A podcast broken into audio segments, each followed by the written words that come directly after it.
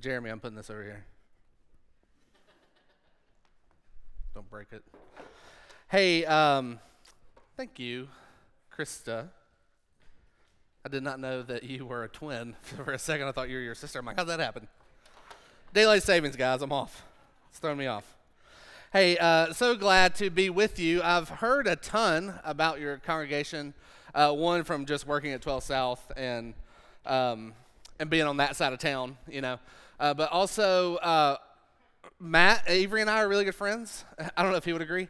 Uh, but I've known Matt for many years. We were in seminary together, and um, we had preaching classes. He would take his shirt off while I was preaching to try to throw me off.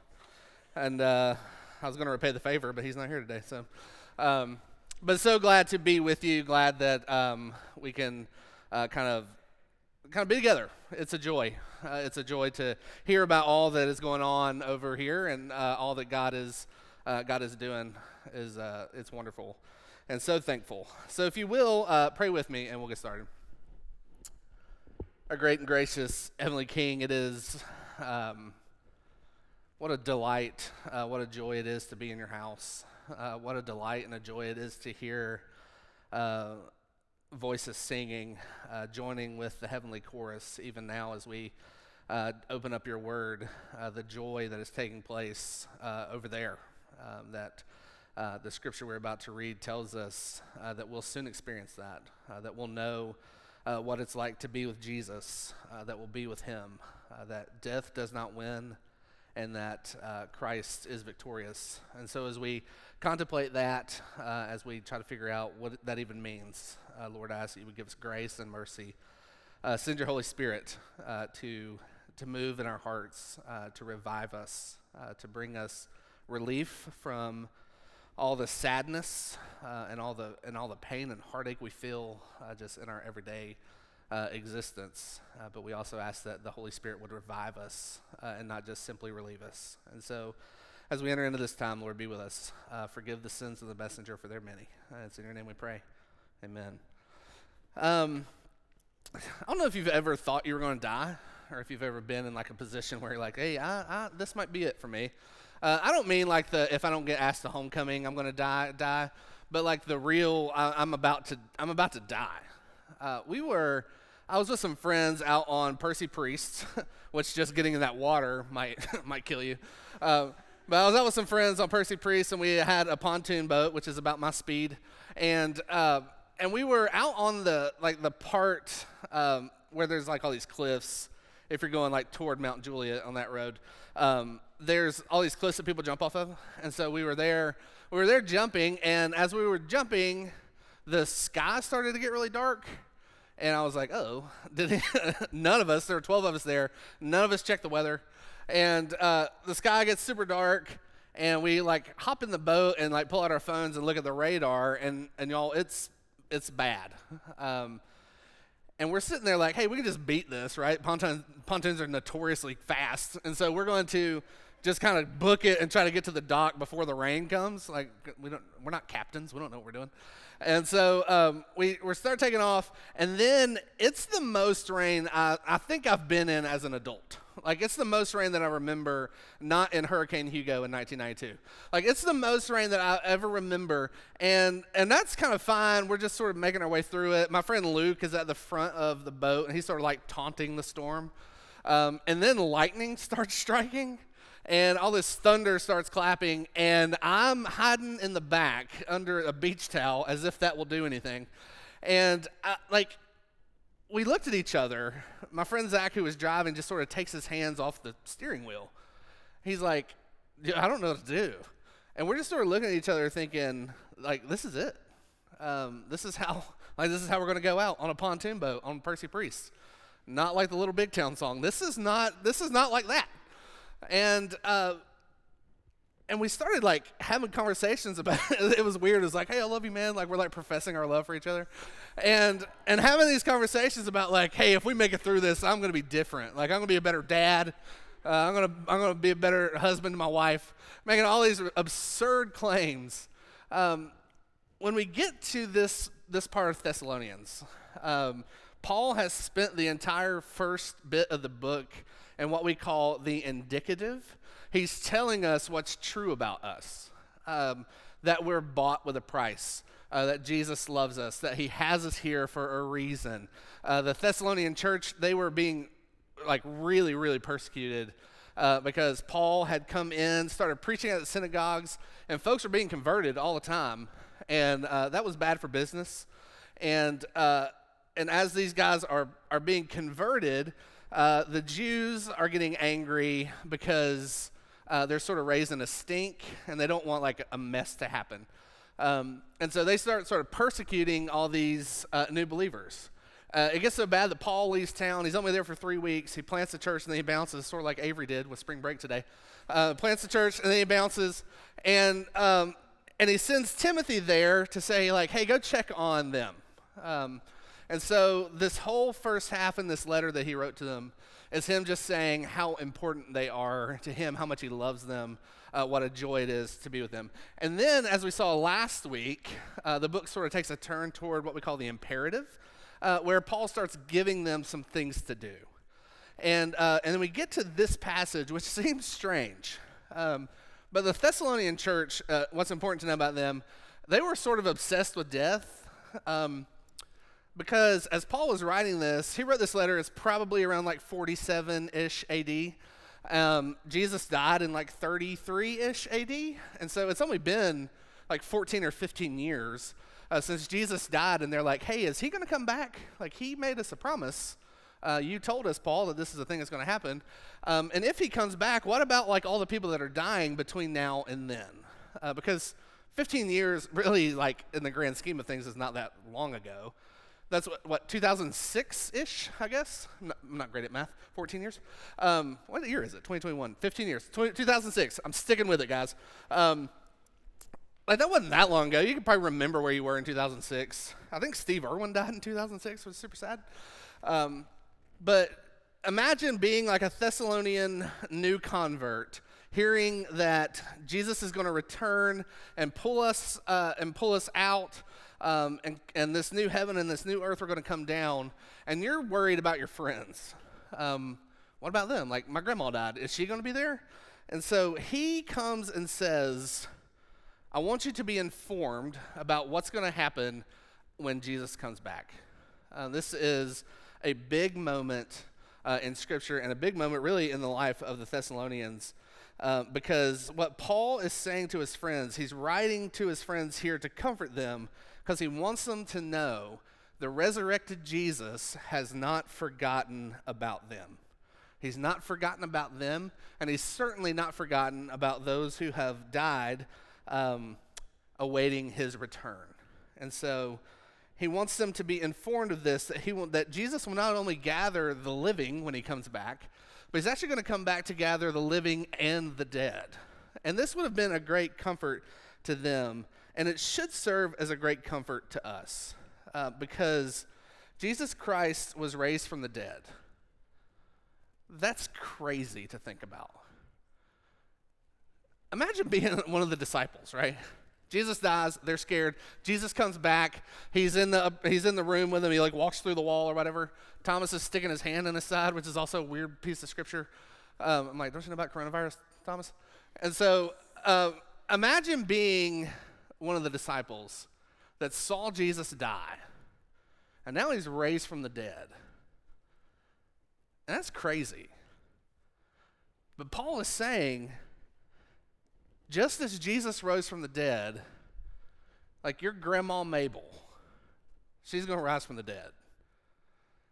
That friend you had in childhood, they're going to rise from the dead. Maybe even your own parents, they're going to rise from the dead. If they've trusted in Jesus, they're going to have a resurrected body. And here's the thing you're going to have one too. And this is a crazy thing in Scripture to think about uh, because death, death is undefeated, right? Except for Jesus. Death is almost undefeated. Um, everyone who lives dies. Um, it's, it's the thing you can count on, right? Death and taxes. Like all of us are going to die. Um, and Paul is saying, yes, that's true. But if you trust in Jesus, you're going to rise again. So we're going to look at three things in this passage. We're going to look at the grief of death, we're going to look at the gain of dying, and then the gathering of the saints. Grief, gain, and gathering. Uh, so let's dive in and look at this important passage starting in verse 12, if we can get that back um, up, on the, up on the wall. I was going to say up on the screen. Granny White, spend the money. Uh, Paul, Paul writes here uh, in verse 12 that he wants his friends to know uh, one very important thing. It's okay to hate death. It's okay to hate it. Um, look what he says in verse 12. If I can get there. I'm lying. Verse 13. But we do not want you to be uninformed, brothers, about those who are asleep, that you may not grieve as others who do not have hope. Paul is saying death is real, and death sucks, and death is hard, and it's okay that you hate it. Um, as we sit here at 4:30 on a Sunday afternoon, it's okay to hate death and it's okay to grieve. Um, it's always kind of weird for those people who are like a little too obsessed with death. Like my wife watches those weird shows about people disappearing on TV, and she's like, "How crazy is this?" I'm like, "Turn it off. We have a child in the house." Um, it's always it's weird to be around somebody who's like a little too obsessed with death. I was when I was a young life leader. I, I was a young life leader for about 20 years, and um, in the lunchroom, I was at a school in Gatlinburg, East Tennessee. Weird enough. Um, and there's this kid named Anthony who played Magic the Gathering, but he just played by himself, and I didn't even know if that was possible. Um, but he had all these cards, and I like went up to him one day. I was like, I'm gonna, I'm gonna talk to him today. Uh, so I went up to Anthony. I was like, Hey man, I'm Daryl. I've seen you around. I uh, want to introduce myself. Like, what are you up to? And he's like, Well, I'm looking at my cards. I was like, That's cool. What does that wizard do? Like, that's what you do when you're a young athlete. You try to pretend that you're interested in what kids are interested in. Um, and and he was like, I, I, he said something that didn't make sense. And then um, I was like, what else is going on? He's like, I'm, I'm kind of thinking about how everybody in here is going to die. And I was like, like you're thinking about it in that everyone's going to die? And he's like, no, like how they're going to die. And I was like, are you going to be responsible for that? Um, I'm, I, and I left. I never talked to him again. Look, every kid everywhere, that's not, nope. Um, I was like, it's great meeting you, man. Look, Paul loves his friends. Uh, he loves his Thessalonian church here. And um, and there, much like it is now, there's this huge misunderstanding around exactly what it what happens once folks die. Um, especially for the Thessalonians, they're in the Greco-Roman world. Uh, the Greco-Roman world was obsessed with the soul, uh, but the body they didn't really care about. Um, it's actually Christianity that comes in and sort of changes that thinking really for the rest of the world um, that says your soul is important, but your body is also very important. Um, it's why Jesus maintained a body when he was resurrected. He's not just a spirit, right? He's a body, he's a person. And so uh, that, that shows that it's very important that God cares about your body and he cares about your soul. And Christianity comes into the Greco Roman world and says, don't just discard the body. We're not just like entombed souls waiting to get out, uh, we're actually complete. And so Paul is saying, uh, Thessalonian church, we have to think about how we think about death, uh, and we have to think about it rightly. And that it's okay to grieve those who have passed on. It's okay to even grieve the fact that you might die. That's like that's probably normal. Um, I was reminded of a story about a lady named Kara Tippett. You may know about her. Um, but she was like a young mom. She's in her 30s, and she was stricken with cancer and she uh, she was a pastor's wife, and she blogged the whole thing, and um, kind of wrote it all down. It's called Mundane Faithfulness, and she wrote down like her death experience, and um, and here's what she wrote the day that a hospital bed showed up. She said this. When I can find it. It was the, it was the day her hospital uh, bed had shown up. Kara writes this The hospital bed arrived today. Uh, we knew it was coming, but we have not been looking forward to this change. Well, I really haven't been looking forward to it. I think my husband may sleep better without me up and down throughout the evening. But there will be no more rubbing feet in the night, uh, no more stealing pillows from my husband. I won't be rolling into his warm spot as he gets out of bed to make coffee. Tonight, my husband and I will sleep beside one another but separate. We will speak sweetly to each other. We'll share tears about what's happening, and we'll start our long goodbye. Our long goodbye is not getting so long anymore. I can't understand why I'm not sleeping in my wedding bed. I hurt and I understand what this greater pain I'm experiencing means. I feel way too young to be in this.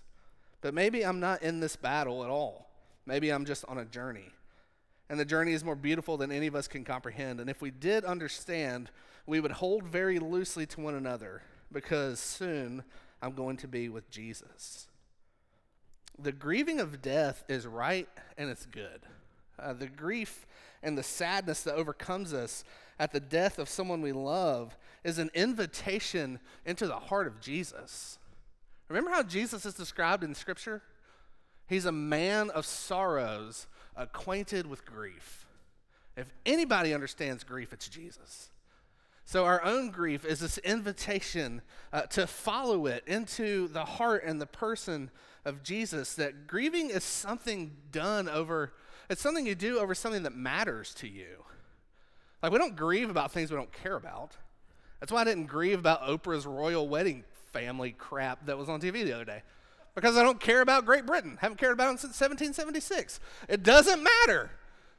But Paul is saying we grieve over the things that we care about. Grief over death brings us face to face with a fundamental truth about God and the universe that is broken. Remember Jesus at the tomb of Lazarus. Uh, his friend has just died. Um, he goes up. There's all this commotion. Mary and Martha are mad at him for not getting there sooner. The disciples are asking him all these questions. Uh, these folks in the town are, are sad and being weird. And Jesus shows up and he starts crying. And it says that he was overcome, that he was deeply moved in spirit and he wept. Y'all, as Charles Spurgeon says, a Jesus that doesn't weep is a Jesus that can't wipe your tears. A Jesus that doesn't weep, a Jesus that doesn't understand grief, is a Jesus you don't want to be a part of. But he looks at his friend Lazarus and at the scene around, and he starts crying. Um, and it's it's not like it, it is sad tears. He, he, was sad, but he was angry. He was deeply troubled in spirit. I mean, like he was like retching. Um, he was so upset and angry at what death had wrought in the lives of those he loves. And Paul is here comforting his friends to say there are two ways to grieve one's going to lead to anger and bitterness, and the other is going to lead to Jesus. Um, the other leads to hope. We grieve, yet we grieve with hope. But what is this hope? Uh, what is this hope that Paul keeps talking about? It's that Jesus Christ has not forgotten you uh, that Jesus Christ has not forgotten those who died, that Jesus Christ is actually with you in that grief. Uh, he walks into it. He walks into your sorrow. He walks into your shame. He walks into your sadness. And he sets up a picnic and he says, Let's talk about this. And just like Christ raised Lazarus from the dead, and just as he rose uh, himself from the dead on that Easter morning, there's a day coming, and it might be 10 minutes from now, or 10 days from now, or 10 millennia from now, but there's a day coming when those who have trusted Jesus and rested in him for salvation will be reunited and reanimated and will rise again, just like Christ. And if you think that's the craziest thing you've heard in a long time, that's, that's yes. Yes. It's crazy to think about this. Grieving death and resurrection hope, however, lead us uh, into our second point, which talks about the gain of dying. If we look at verse 15, uh, not only will the dead rise again, they'll actually be called up to meet with Jesus before those who are living will be called up to meet with Jesus. This scene is, the, is so weird. Um, there's there's going to be this day coming that there's going to be a trumpet sound. Jesus, that's, Paul, that sounds a little crazy. What, what are you smoking over there, Paul? Um, that all these bodies are going to spring up from the ground. Like, am I going to get hit by them? Are they going to be flying around? Is like Quidditch? Like, am I stuck in the middle of this game? And and Paul is saying here that those who have died are going to be raised up first at the return of Jesus. Um, this is so wildly countercultural uh, because what this means is that death is actually like a victory in the Christian life. We see this all over the place in Scripture. That precious in the sight of the Lord are those saints who have died. Uh, that Jesus somehow, like, that when death happens, a reward is given. Uh, they say your rest is won. You've run a race. Well done, good and faithful servant. Uh, that there's something about death in the eyes of Jesus um, that's so different uh, than our own culture. Uh, because we're obsessed with like keeping death away.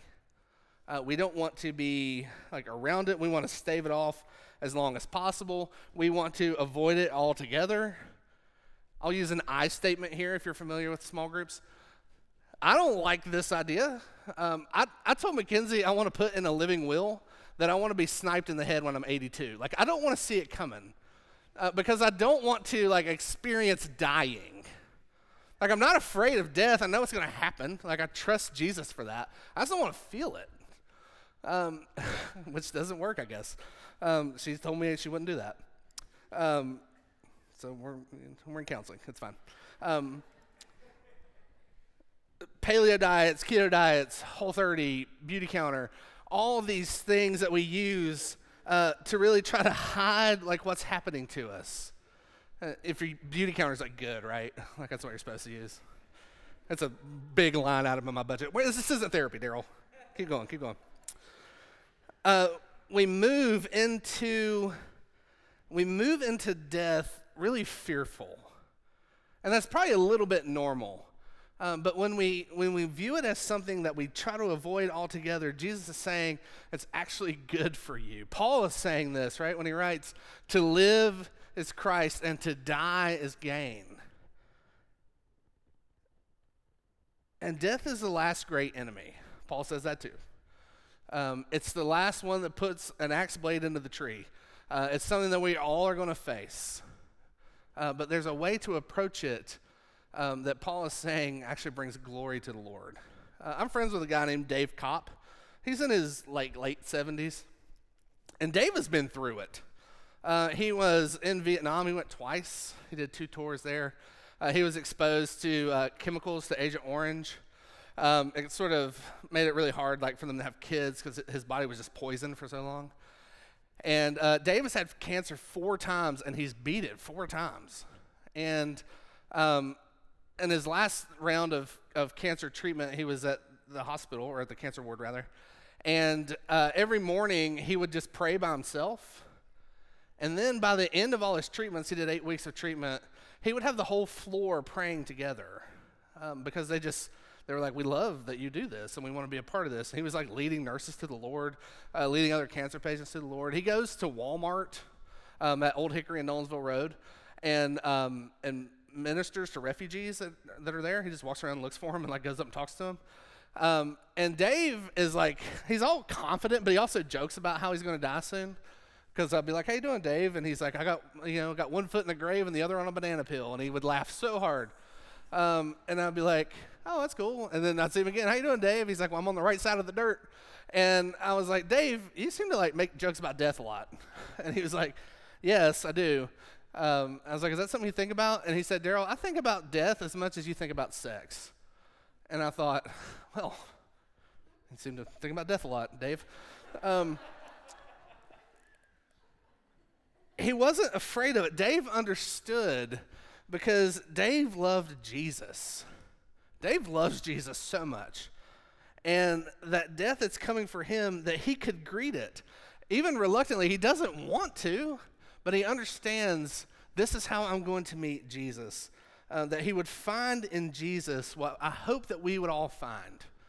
That if I never see you again, um, that we would find the grace to die well um, that there is a grace that comes from Jesus in dying well. Um, think of those verses precious in the sight of the Lord or the death of his saints. Um, that there's comfort there, that God looks at it and he's not, he's not, he's not mad about it, right? It's precious. Uh, that you're so precious to God that, that he brings you home. Um, think about Jesus and walking willingly into his own death uh, Paul being martyred, the disciples being martyred, um, countless missionaries. My favorite missionary story uh, is this guy named John Paton, who was sent as a missionary to what is now Vanuatu. They shot a Survivor season there.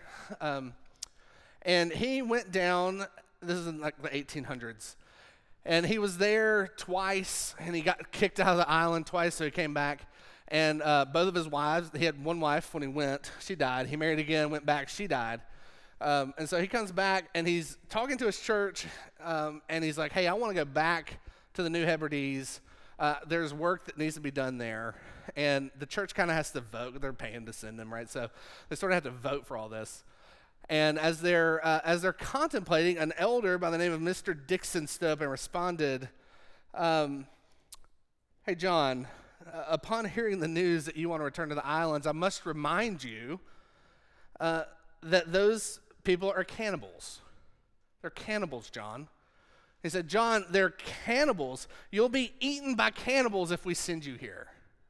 And John responded this way Mr. Dixon, you're advanced in your years now, and your own prospect is soon to be laid in the grave, and there you'll be eaten by worms. Hey, old man, you're about to be worm food.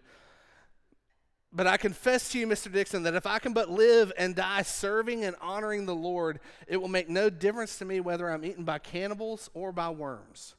And in that great day, my resurrection body will rise as fair as yours in the likeness of our risen Redeemer. We must understand that death is what delivers us to Jesus. That as Christians, to die is gain. The worst case scenario for us is that we live, uh, that to die is gain. And Paul is writing to his Thessalonians here as a great comfort because there's a great comfort offered in knowing that those who have won their rest, those who have tasted death, will be the first to greet Jesus at his return. That they're there with him, that their, their bodies are here, yes, their souls are joined with Jesus and at the reuniting of those things, they're coming in that parade that Jesus is leading. And then we go up. Um, that those who have fought the good fight will be with Jesus as he returns. Uh, which brings us to our last point the gathering of the saints. And while Paul spends a large portion uh, of his letter here discussing the dead, he also says that there's a plan for those who are living, that the believers who are breathing will, will meet Jesus as well. And consider what Paul is saying here. There's going to be this shout from heaven, there's going to be a trumpet blast, uh, dead bodies reanimated, uh, that we're going to be called up into the clouds. Uh, that he's going to gather us there, he's going to bring heaven to earth. You can read about this in, in, in the latter part of Revelation. Uh, Paul is painting a portrait of Jesus returning with and for his people. And that is the hope of every human heart. Y'all, heaven is heavenly because Jesus is there. Heaven is heavenly because Jesus is there. Sure, there's no pain, right? There's no suffering, there's no traffic. But it doesn't, that's not what makes heaven great. What makes heaven great is that Jesus is there. Uh, that's what our souls long for. Uh, remember the great promise of Scripture, the promise that overarches everything that's written in the book that God will dwell with his people again, that he will be our God, and that we would be his people. Every hope, every promise, every tear that we've shed, every lost loved one, every dead dream, every broken heart, every divorce, every abuse Every sin that's been perpetrated against us and every sin that we've perpetrated against anyone else finds its death here. Death finds its own death in the person and the work of Jesus. The death of death occurs in the death of Christ, and the grinding of the heel on the head of the serpent takes place at this moment when Jesus calls all of his children to himself. And every human heart that's placed its trust in Jesus, Paul says, will be there with him. They'll never have to know again what it's like to be separated physically from Jesus. He's already bought that for us spiritually, right? He's already done that for us on the cross. We'll never be forsaken. My God, my God, why have you forsaken me? Jesus was forsaken so that we never would be. And Paul is saying here, this is Jesus cashing in the second half of that promise. Uh, that you're going to be with him in bodily form. And then Paul gives us this charge to encourage one another with these words. And what is that encouragement? What is that encouragement that we should give? Why should this give us hope? Because it isn't just that we won't know the pain of death, it's not that we won't know the pain of separation, it's that Jesus is there and that we'll look him in the face. And he'll take his nail scarred hands and hold our own face and wipe the tears from our eyes, scripture says. And that's not allegorical, that's real. That Jesus is going to come and he's going to put his hand on your shoulder and say, Well done, my good and faithful servant.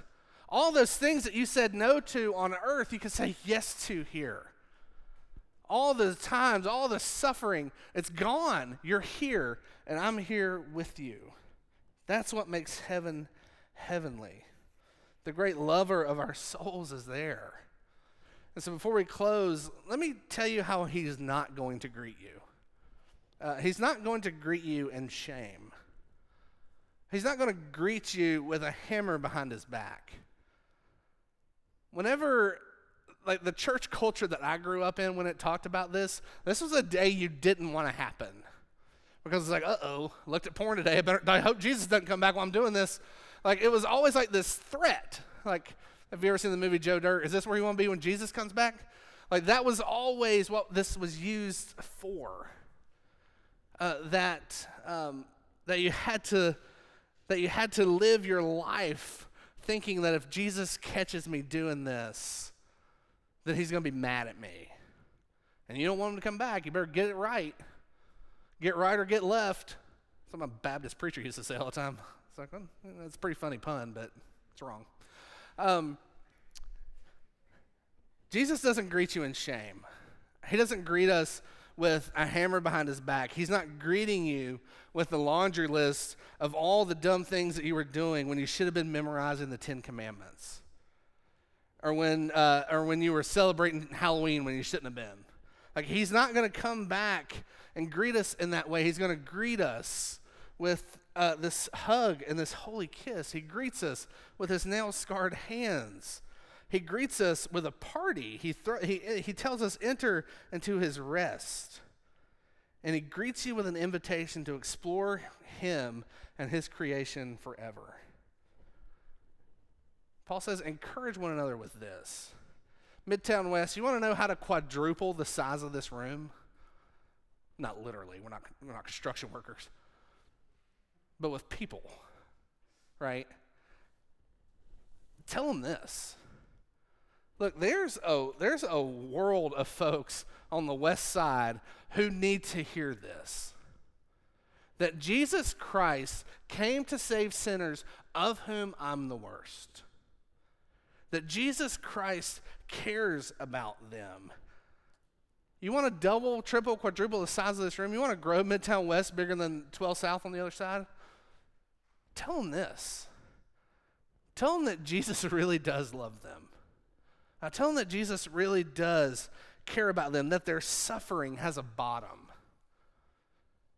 that their addiction has a bottom, uh, that their pursuit of excellence has a bottom that it finds its death and its end in the person of Jesus. That what their heart really wants with every sexual conquest and every financial conquest, what they really want is for Jesus Christ to look them in the face and says and say, "Well done, my good and faithful servant." Tell them that Jesus cares about justice more than they ever could. That Jesus isn't okay with uh, with the racial injustice, that Jesus isn't okay with economic injustice, that Jesus isn't okay with the idolatry either. Don't be mad at the church, right? Sure, we got it wrong. Jesus doesn't like that either. Tell them that and watch this room grow. Watch this room explode. Tell them they're invited to come out of hiding and to plumb the depths of their own story that they don't have to be afraid anymore. Yes, yes, abuse has happened to us. And we don't make light of that in the Christian story. We actually walk deeper into it with Jesus, who makes sense of it, who hates it, and who died for it, and who tells us that we're not damaged goods, who tells us that we're not unwanted. You want to see Nashville change? We tell them this. This is what we encourage with, as Paul says. And friends, this isn't some like live like you were dying Tim McGraw Hallmark movie. This isn't, hey, go leave this door and, and like go check everything off your bucket list. Uh, like, because Jesus is coming back next Tuesday, how are you going to live? That's not what he's saying. But we do live with an eye toward that fact and toward that truth uh, that Jesus is coming because we know this. The resurrected body of Jesus, the empty tomb that sits over in Israel, proves this that Jesus Christ keeps his promises uh, that Jesus Christ has not forgotten about you, that God has not forgotten about you, uh, and that we can encourage one another with the truth that even as we are facing death every day, we do so with an eye toward Jesus. That we don't know what he's doing, but our eyes are on you.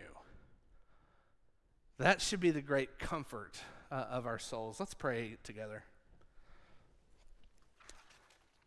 Father God, death, uh, death does not have the final say. What a strange, God, what a strange thing to pray. That death doesn't have the final say.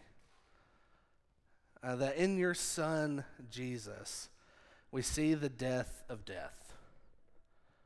Um, this great enemy uh, that, has, that has come for all of us. Jesus, you defeated it. And we don't know what that means, uh, but our eyes are on you. Uh, we trust you, uh, the one who has authored and finished and perfected our faith. Um, as we continue in singing, fill our lungs with air of gratitude uh, that we would sing back to you uh, of this great mercy that you've given us. Uh, you are good to us. And it's in your name we do pray. Amen.